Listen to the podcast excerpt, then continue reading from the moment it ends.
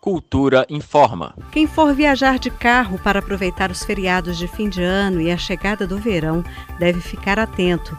Como é de praxe e com a expectativa de estradas cheias, a Polícia Rodoviária Federal já deu início à Operação Rodovida, um conjunto de ações de conscientização e de fiscalização para reduzir a violência no trânsito em todo o país.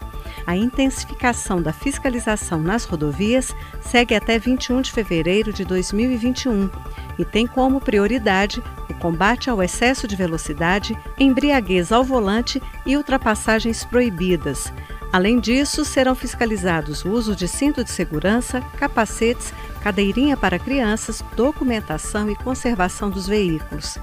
De acordo com a PRF, a temática da operação deste ano é a responsabilização dos causadores dos acidentes.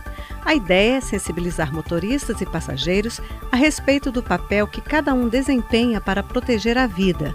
A ação vai contar com reforço de policiais e terá como foco o aumento da fiscalização nos trechos mais críticos das rodovias federais, previamente mapeados pela corporação. Com a operação técnica de Marcelo Gomes, Flávia Camarano, para a Cultura FM. Cultura FM 100,9.